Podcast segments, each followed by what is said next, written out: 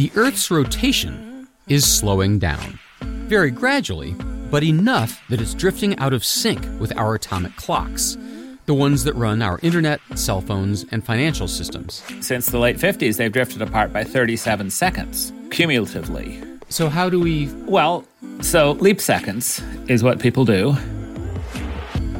Yes, leap seconds. We add one second to each year as needed, which is great unless it crashes your software. And there were funny reports of some crashes in Google servers, and that really caught our attention. Today on Unsung Science, the Earth's time, computer time, and the battle to manage the difference.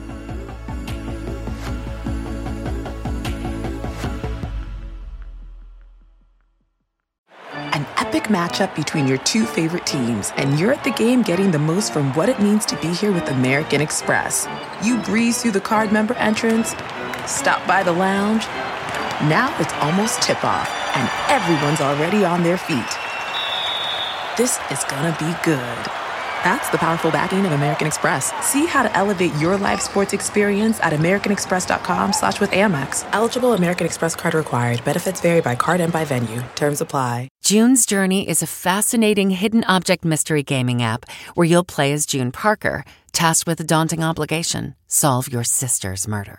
Set in the 1920s, the era of glitz and glam, this family mystery is one for the ages. Everyone's a suspect until your investigation determines otherwise. The clues are all around you, hidden within tricky twists and turns. You'll collect detailed information about each character in your photo album where you'll comb over every detail. You can even join a detectives club to chat and play with others or against them in the Detectives League. With hundreds of puzzles to solve, you should probably get started today. Discover your inner detective when you download June's Journey for free today on iOS and Android. Season 1, Episode 9 Leap Seconds, Smear Seconds, and the Slowing of the Earth. The perfect topic for the end of the year. In a way, this episode has been in the works since I was in fourth grade.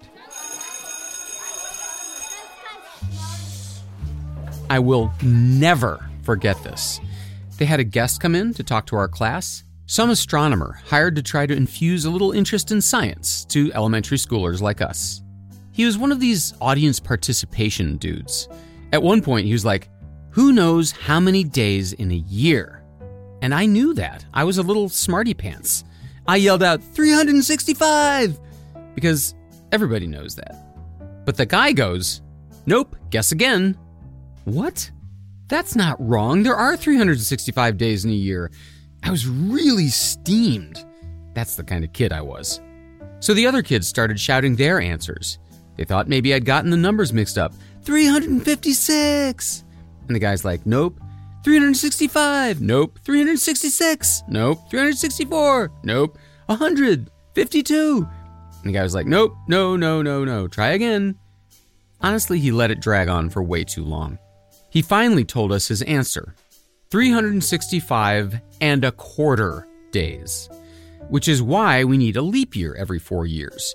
Those four quarter days add up to what we know as February 29, every four years.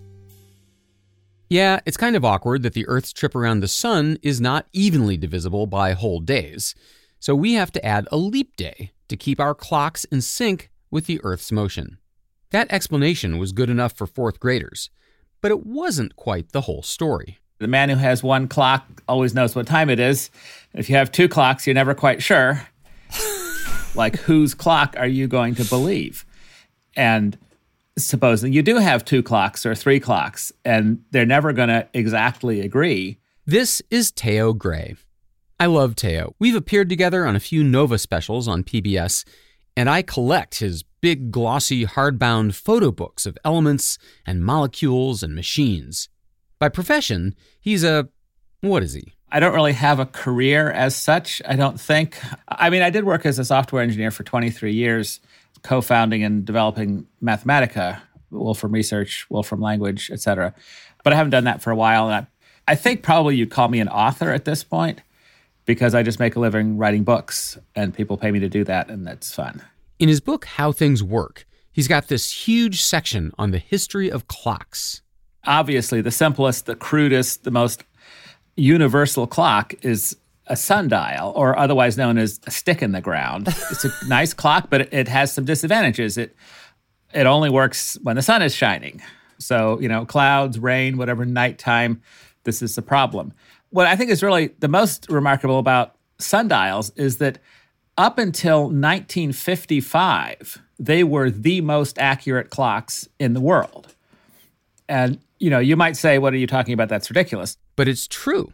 Until the 1800s, the famous clock in Greenwich, England, the official world standard of time, was based on the sun's position in the sky. At some point, they switched to observation of stars' position in the sky because they're sharper and therefore easier to see. And, you know, but it was all based on the rotation of the Earth. In other words, a glorified sundial. There was actually a clock, which is still there to this day outside the main gate at the Greenwich Observatory. And then there's a giant red ball on a tower on the top of the observatory, which drops at noon precisely, and you can see that ball from central London. So all the bankers could, you know, see that ball drop, and that was how the time was communicated until 1955. Then the cesium atomic clock was invented. Ah, yes, the atomic clock. Get yourself some cesium atoms, put them in a controlled environment, low temperature, beam in a certain microwave frequency, and then count the cycles. You count correct number of cycles of that cesium atomic resonance frequency, that's a second. Anybody can do it anywhere in the world. And you don't have to go to Paris. You just read the definition, build the machine, and you've got the thing. And systematically, time was replaced, you know, the Earth was replaced with cesium atomic clocks. Now, atomic clocks are going to be the star of this show, so I should probably take a moment to tell you where yours are. The ones that tell your phone, your computer, and your internet what time it is. Well, they're in Washington, D.C., at the U.S. Naval Observatory. If you've ever heard of the Naval Observatory, you probably think of it as the home of the U.S. Vice President. And yes, that's where he or she always lives. But if you've ever benefited from the internet, cell phones, airplanes, GPS, the financial system, or the military, you might care much more about the Naval Observatory's second function as the home of the United States Master Clock. We go now to the library of the U.S. Naval Observatory, an astonishing rotunda lined with 90,000 books about navigation, astronomy, and time. If it looks like I'm in a closet, it's because I am in a closet. This is this is room W, which is where we keep the journal archives for our library, but it's quiet. If you had six inches of books to put under it on that table, um, it would be then closer to your mouth and would sound a lot better. Uh, let's see. Okay. Monthly notices of the Royal Astronomical Society. That'll make it sound really good. Thus began my Zoom interview with Jeffrey Chester, the public affairs officer for the Naval Observatory, the official keepers of time and location. We are a Navy command. All told, we have about 150 on staff. And so it's mostly civilian. When we get a new superintendent, the first thing I tell him is you may not necessarily want to go to sea with this crew, but I can guarantee you that we will never get lost and we always know what time it is. Why is it the Navy's job to set the standards for time and space? All the countries that had big navies had observatories so they could calibrate chronometers and create almanacs so that they knew where the heck they were going. And so we are actually kind of the new kids on the block because we started in 1830 and most of these other institutions started back in the 1700s. But we are the only one that is still associated with the Navy of its host country. You see, dear listener, four minutes in and you've already learned something fascinating. I know you didn't know that. Here at the Naval Observatory, we are responsible for determining and disseminating a long-term precise time scale. So we operate about 100 clocks here. What we do essentially is we take a weighted mean of our 100 or so atomic clocks. We have computers that do this uh, about every two minutes. We have the ability to keep a time scale here that on some level can be measured down to the femtosecond level. A femtosecond is 10 to the minus 15, or one one thousandth of a trillionth of a second. We actually built those clocks that keep it that precise. We actually built those in house because we could not find a commercial supplier that could do it for us at a price we could afford. I've had the privilege of visiting the Naval Observatory. I've been in the room that has all those 100 clocks. Can you describe it for the folks at home? Most of the clocks are kept in a building that was specially built.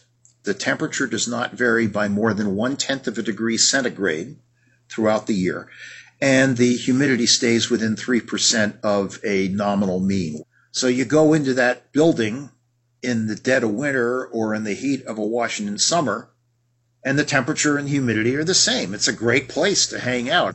But in that room, we have racks of equipment. These are beige boxes that look like, uh, they, they kind of look like a stereo amplifier, except they have a little display that ticks off the time. Okay, so remember how everything changed with the invention of the cesium atomic clock in 1955? Not long thereafter, the world officially adopted the atomic clock as its master timekeeping machine. The rotation of the Earth was retired. In 1967, the definition of the second was changed. It was no longer 186,400th part of a mean solar day. It was from thenceforward until the present the interval of 9,192,631,770 hyperfine transitions of a neutral cesium 133 atom in its ground state. When I started working here, I thought a second was one Mississippi, so. That's my favorite joke of the podcast year. But now we go from comedy to tragedy, or at least something that's existentially depressing. See, in one regard, the atomic clock's astonishing precision is actually a problem because it exposed the flaws of our old Earth based system. What it revealed is ready for existential depression? That the Earth's spin is slowing down. Here's Theo Gray.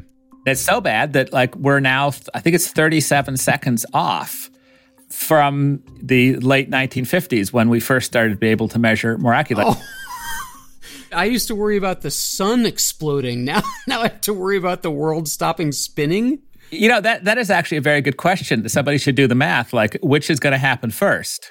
Like I say, we always worry about the sun's going to burn us all up in 5 billion years, but if the earth stops turning before then, we'd be in a lot more trouble or different trouble anyway. I guess at some point I'm relieved that this is the one way that we are not responsible for destroying the way things are supposed to be. yeah. Well, I mean, global warming, because it would make the Earth on average warmer, is going to drive more moisture into the atmosphere and is therefore going to slow the Earth down a little bit more. Oh, great. So just, you know, if you want to go that way and you want to feel guilty about it, I'll, I'll give you a way to feel bad about it. Oh, man. Well, how much has it slowed down already measurably? I think the figure is one second per 500 years. The days used to be significantly shorter. The days have not always been 24 hours long. Yeah, no, I mean, the, I think in the dinosaur era, they were, what, maybe 20 hours? You think there's not enough time in a day in your life? How'd you like to have been one of the workers who built the Egyptian pyramids? I calculated they had nine seconds less per day oh, okay. to work on the pyramids. uh, I need to insert an audio footnote here so I don't get scientist hate mail. To be absolutely clear, the Earth's spin isn't just slowing down. The Earth's rotation is not steady. Like it wobbles a little bit from day to day, and it systematically speeds up and slows down throughout the seasons. You know, when the Earth is warmer, more of the water kind of migrates up to higher up in the atmosphere. And when it's colder, the water, you know, rains, falls down, and it's lower. So, you know, the classic example of the figure skater who you know, spins faster when they pull their arms in. When the Earth pulls its water in closer, it spins faster.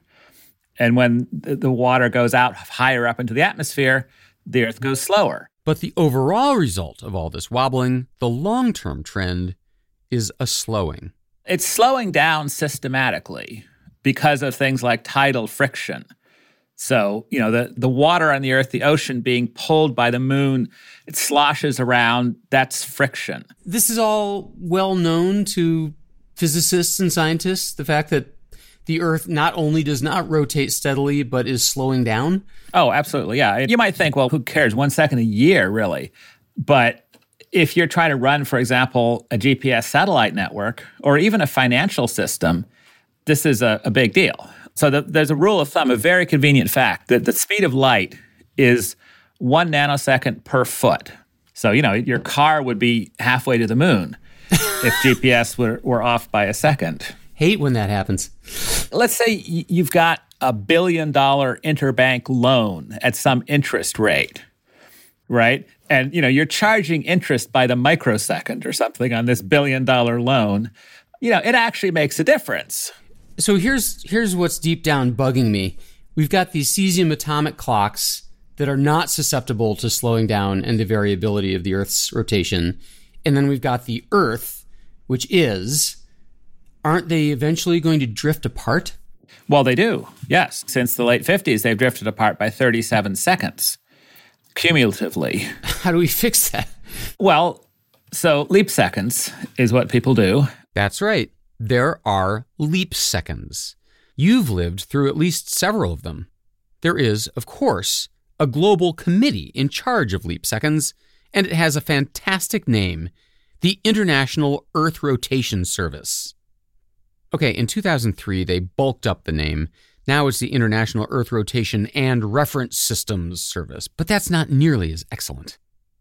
Once every few years, as needed, IERS scientists schedule one extra second tacked on to either June 30 or December 31st to bring the atomic clocks back into alignment with the Earth's spinature.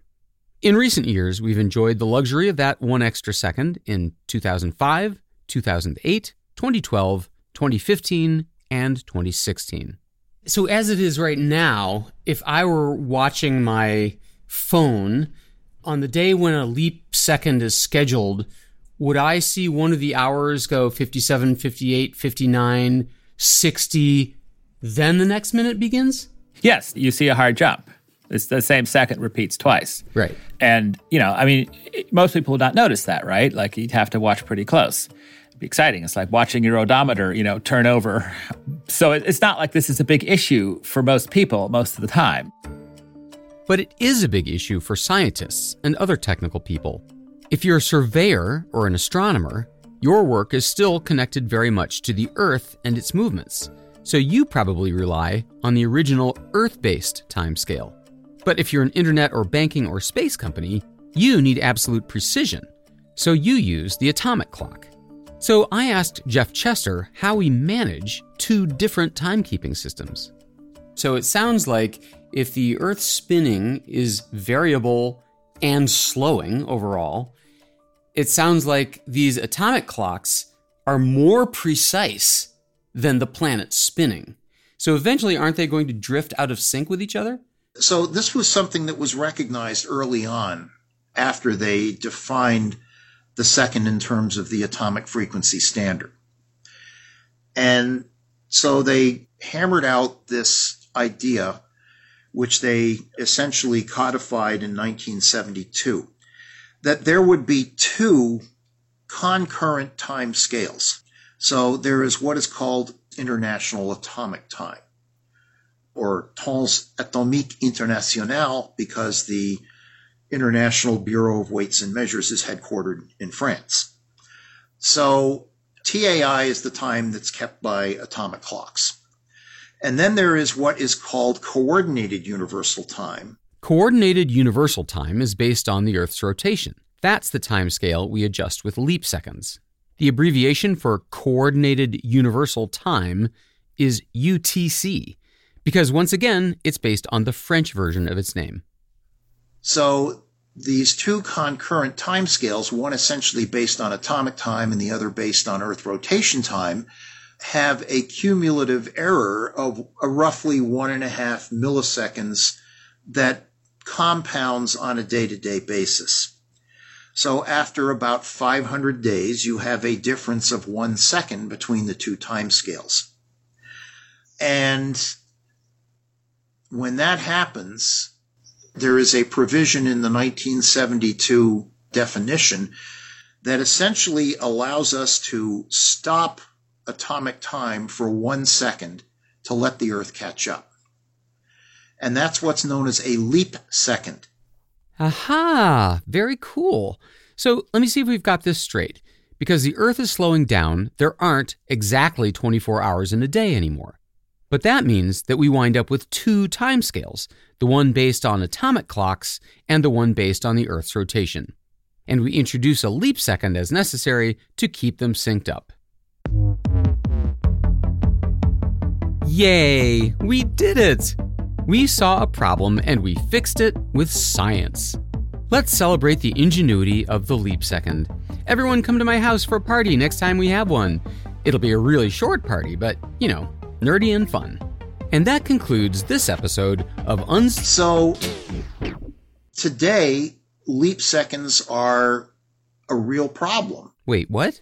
That's not the end of the story? The thing is, is we can't predict with any real precision more than about six months in advance whether or not a leap second is necessary at a particular time. So when it is determined that a leap second will need to be oh. inserted, we can give the world about six months notice saying, Hey, you know, here's a leap second coming up. Get your networks ready, whatever. But every year, typically about 10% of the world's networks fail. And sometimes they can be very spectacular. I think it was 2012. I believe it was Qantas Airlines that botched the leap second in their enterprise and they lost a day of revenue because their system was kaput. It was 2012, and it wasn't just Qantas. The 2012 leap second also took down Reddit, Gawker, LinkedIn, Foursquare, Mozilla, and Yelp that year. But every time there's a leap second, somebody suffers. In 2008, it was Oracle's computers and Sun's computers. In 2015, it was Twitter and Android. In 2016, it was Cloudflare, the website security company. Well, dang, if leap seconds aren't the ultimate solution, how else are we supposed to fix the discrepancy between Earth time and atomic time? We thought about various possible approaches to the problem, and the leap smear seemed to be by far the most practical and reasonable. Yes, this Google engineer just said leap smear. After the break, the future of time discrepancies as rethought by Google.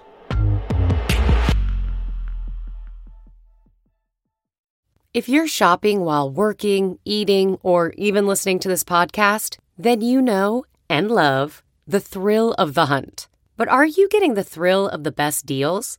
Rakuten shoppers do. They get the brands they love with the most savings and cash back. And you can get it too. Start getting cash back at your favorite stores like Urban Outfitters, Sephora, and Nike. And even stack sales on top of cash back. It's easy to use, and you get your cash back through PayPal or check. The idea is simple. Stores pay Rakuten for sending them shoppers, and Rakuten shares the money with you as cash back.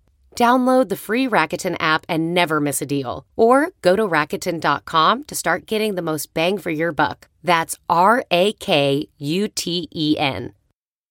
We all have busy lives these days, and we don't want to waste a day recovering after a night out. That's why ZBiotics is the answer we've all been looking for. Their probiotic was invented by PhD scientists to tackle rough mornings after drinking. Here's how it works. When you drink, alcohol gets converted into a toxic byproduct in the gut. It's this byproduct, not dehydration, that's to blame for your rough next day. Pre alcohol produces an enzyme to break this byproduct down. This is a proactive solution that wards off feeling miserable the next day instead of a reactive approach like drinking electrolytes or eating greasy food. Enhance your mornings with ZBiotics. Go to zbiotics.com slash CBS to get 15% off your first order when you use code CBS at checkout. ZBiotics is backed with a 100% money back guarantee. So if you're unsatisfied for any reason, they'll refund your money. No questions asked. Remember to head to zbiotics.com slash CBS and use the code CBS at checkout for 15% off. Thank you, ZBiotics, for sponsoring this episode and our good times. If you travel, you know when it comes to love. See you soon. Can't wait. The sky is no limit You know, with your Delta Amex card, being oceans apart means meeting in Aruba, and booking a war travel with your card means saving 15% on Delta flights. You know, kissing under the bridge of sighs guarantees eternal love because you're the long distance lovebirds. It's why you're a Delta SkyMiles Platinum American Express card member. If you travel, you know. Take off 15 discount not applicable to partner operated flights or taxes and fees. Terms apply. Visit go.amex slash you know.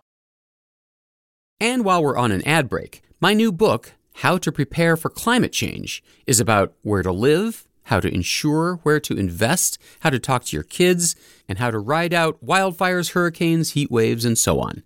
As the New York Times put it, it's always a good idea to prepare for a disaster you see coming. Pogue has got you covered. The book is How to Prepare for Climate Change, and I think you'll really like it. Welcome back. Before the break, you'd absorbed some heady science, like the fact that the Earth's gradual rotational slowing has thrown off our timekeeping, and now atomic clocks and Earth based clocks gradually drift out of sync. And we learned that the International Masters of Time thought they'd solve the problem by adding one leap second as needed to keep the two time systems in sync. And then we learned that the leap second solution is actually a problem. Once again, here's Jeff Chester of the U.S. Naval Observatory. As large scale computer networks began to spring up, ultimately leading to the internet and things like that, leap seconds became kind of a colossal pain because if you are a system manager and you do not incorporate the leap second across your entire enterprise at the same instant in time, your network will fail. And if your network fails, you don't make any money. And if your company doesn't make any money, the odds are you're going to get fired. Now I'd like to introduce you to a man who will not be getting fired anytime soon. He's too important. I've spent a number of years working on making Google's computers synchronized. It's not a great cocktail party conversation, but it's surprisingly pretty popular. oh, you wait till this episode drops. They'll, they'll be stopping you on the streets. okay. Peter Hochschild is a principal engineer at Google. He is basically Google's director of time. His job entails keeping all of Google's servers perfectly synchronized, and Google has a lot of servers. Google Search and Gmail and YouTube and Android and Chrome, Google Docs, Google Maps, and on and on and on. If everything in the world was done by one computer, that wouldn't be so difficult. That computer would know the order that things happened in. But that isn't how the world works. Everything is, all jobs more or less are divided among multiple computers. And now they, they have to agree with each other about the order of events or else chaos will ensue. We wouldn't want that. You wouldn't want that. Peter first heard about leap seconds one day in 2008. Somebody wandered into our office and said, Hey, you people know about leap seconds, don't you? And I said, No, I've never heard of a leap second. I had never heard of a leap second.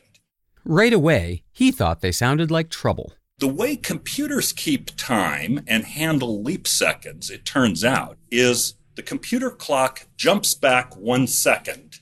That made us very uneasy because I don't know, the one thing you know about time is that it goes forwards. And here's a case where time seems to go backwards. Yeah, trying to teach your computer network to run in reverse for one second sounds like a recipe for crashes. Now, Google was a relatively small company in 2008, small enough that Peter and his team could easily get access to its computer logs. At the time, the most recent leap second had arrived in 2005. So, out of curiosity, he checked the records. And there were funny reports written from the very last day of 2005 of some crashes in Google servers, some fairly widespread crashes that were not fully understood. And that really caught our attention. We thought, oh, that's interesting. The computer programs First of all, they are assuming that time just goes forwards because everybody assumes that. And they also made some assumptions about the rate at which time advances. And those are perfectly good assumptions at every instant except around a leap second. And that set us to work because we realized for two reasons we had to deal with leap second. One was to make the internet more reliable because things would break if we handled leap seconds the old way they were handled. And because we wanted in the future much better synchronization across the computers, and this sudden step back in time would wreck that. But if the leap second wasn't the perfect solution to the difference between the Earth and the atomic clocks, what was? Google's time team came up with a different idea, which those clever dogs decided to call the leap smear. What we would have the computers do is very slowly smear out that one second leap second rather than do it all of a sudden. And by doing it slowly, they would all be in very close alignment. And there would be no sudden discrepancy that would break the coordination of the multiple computers. So the basic idea is don't do it suddenly, spread it out over time. And as a handy bonus, time doesn't go backwards. Correct. And that's a huge that's a huge thing because it's first of all hard to think about and secondly it's really hard to test and it only happens every few years and it's not so much fun. So you still do the leap smear on the day when a leap second is prescribed. Correct. The smear is centered on the actual leap second and it extends to the previous and following noon. Is there more than one leap smear proposal, or is Google the sole holder of this idea?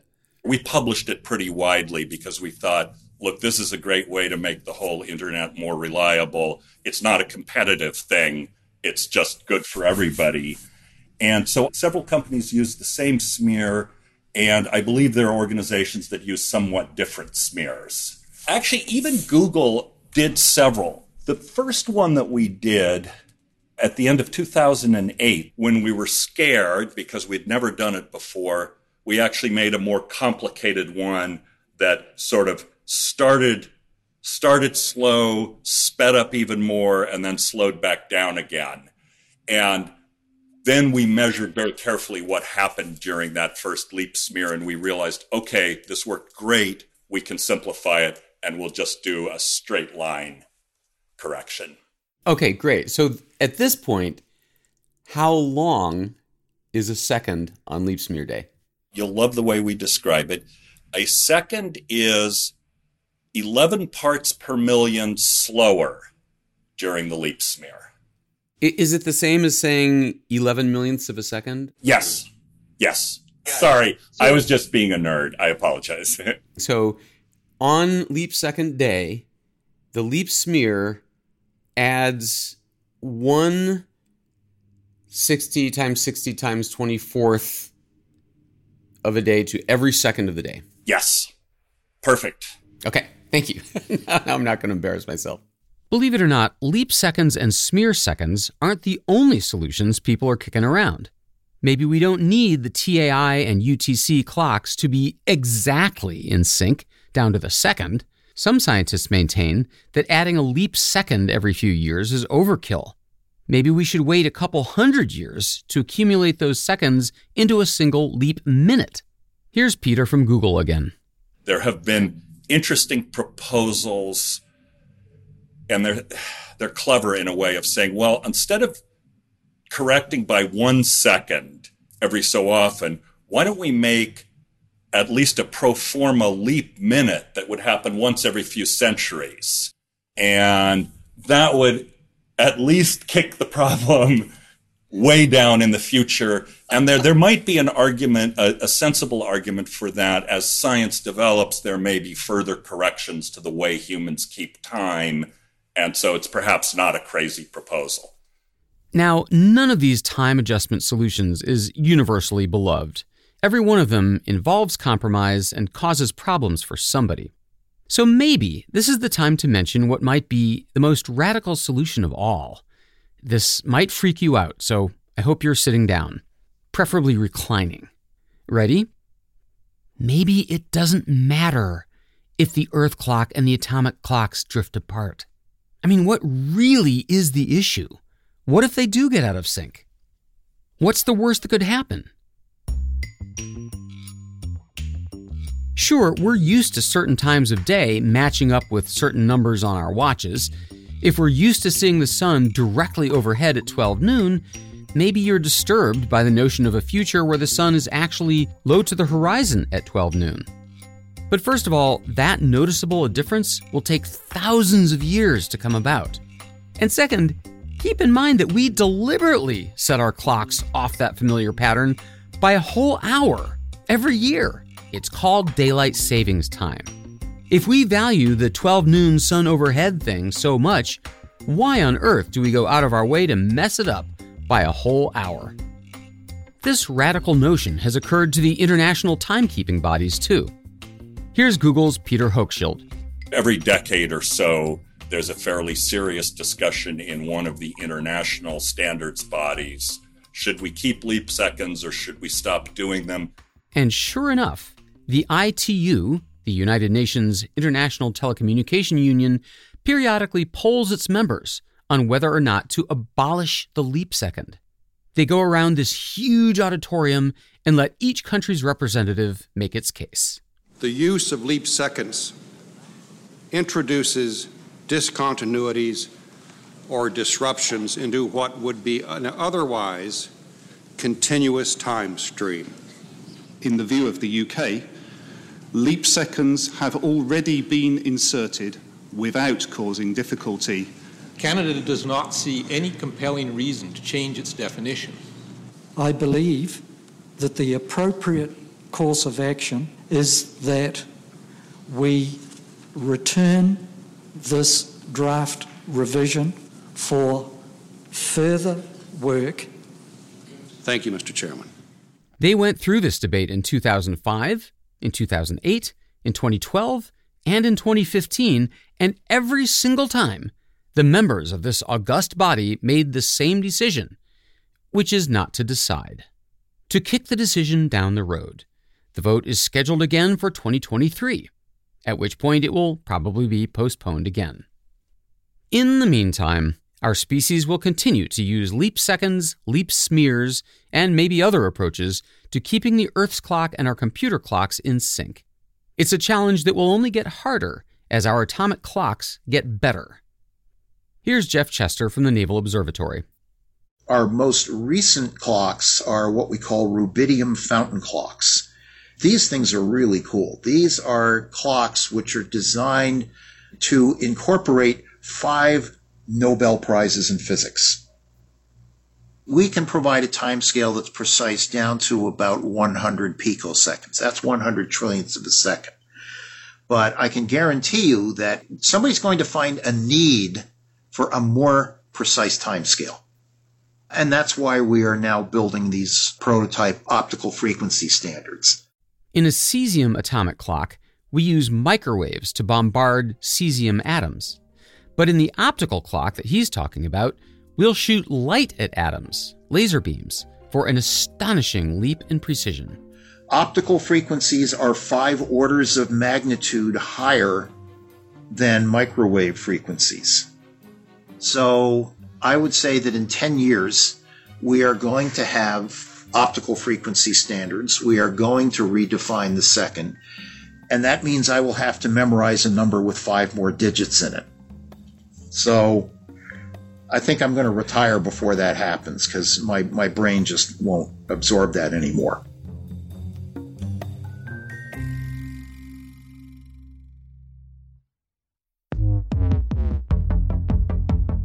Unsung Science with David Pogue is presented by Simon & Schuster and CBS News and produced by PRX Productions.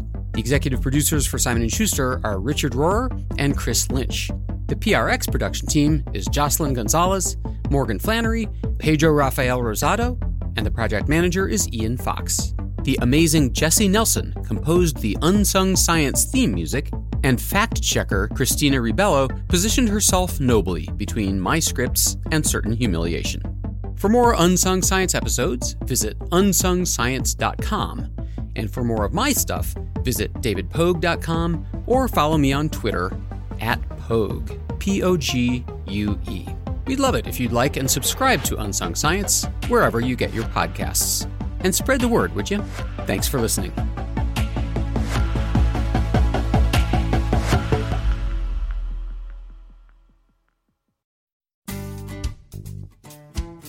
Hey, it's Matt Norlander with the CBS Sports Eye on College Basketball podcast, and it is tournament time, people. So listen to the one podcast that will cover every upset, Cinderella, Bracket Buster, Sleeper. We've got it all covered, every round, reaction shows, all the way up through the championship game in Glendale, Arizona. To find us, search Eye on College Basketball podcast wherever you get your podcasts. If you're listening to this podcast, then chances are good you are a fan of The Strange, Dark, and Mysterious. And if that's true, then you're in luck. Because, once again, Mr. Ballen Podcast, Strange, Dark, and Mysterious Stories, is available everywhere you get your podcasts. Each week on the Mr. Ballen Podcast, you'll hear new stories about inexplicable encounters, shocking disappearances, true crime cases, and everything in between. Like our recent episode titled White Dust. After a middle aged couple fail to answer their daughter's messages and calls, the daughter drives the few hours to her parents' house to check on them.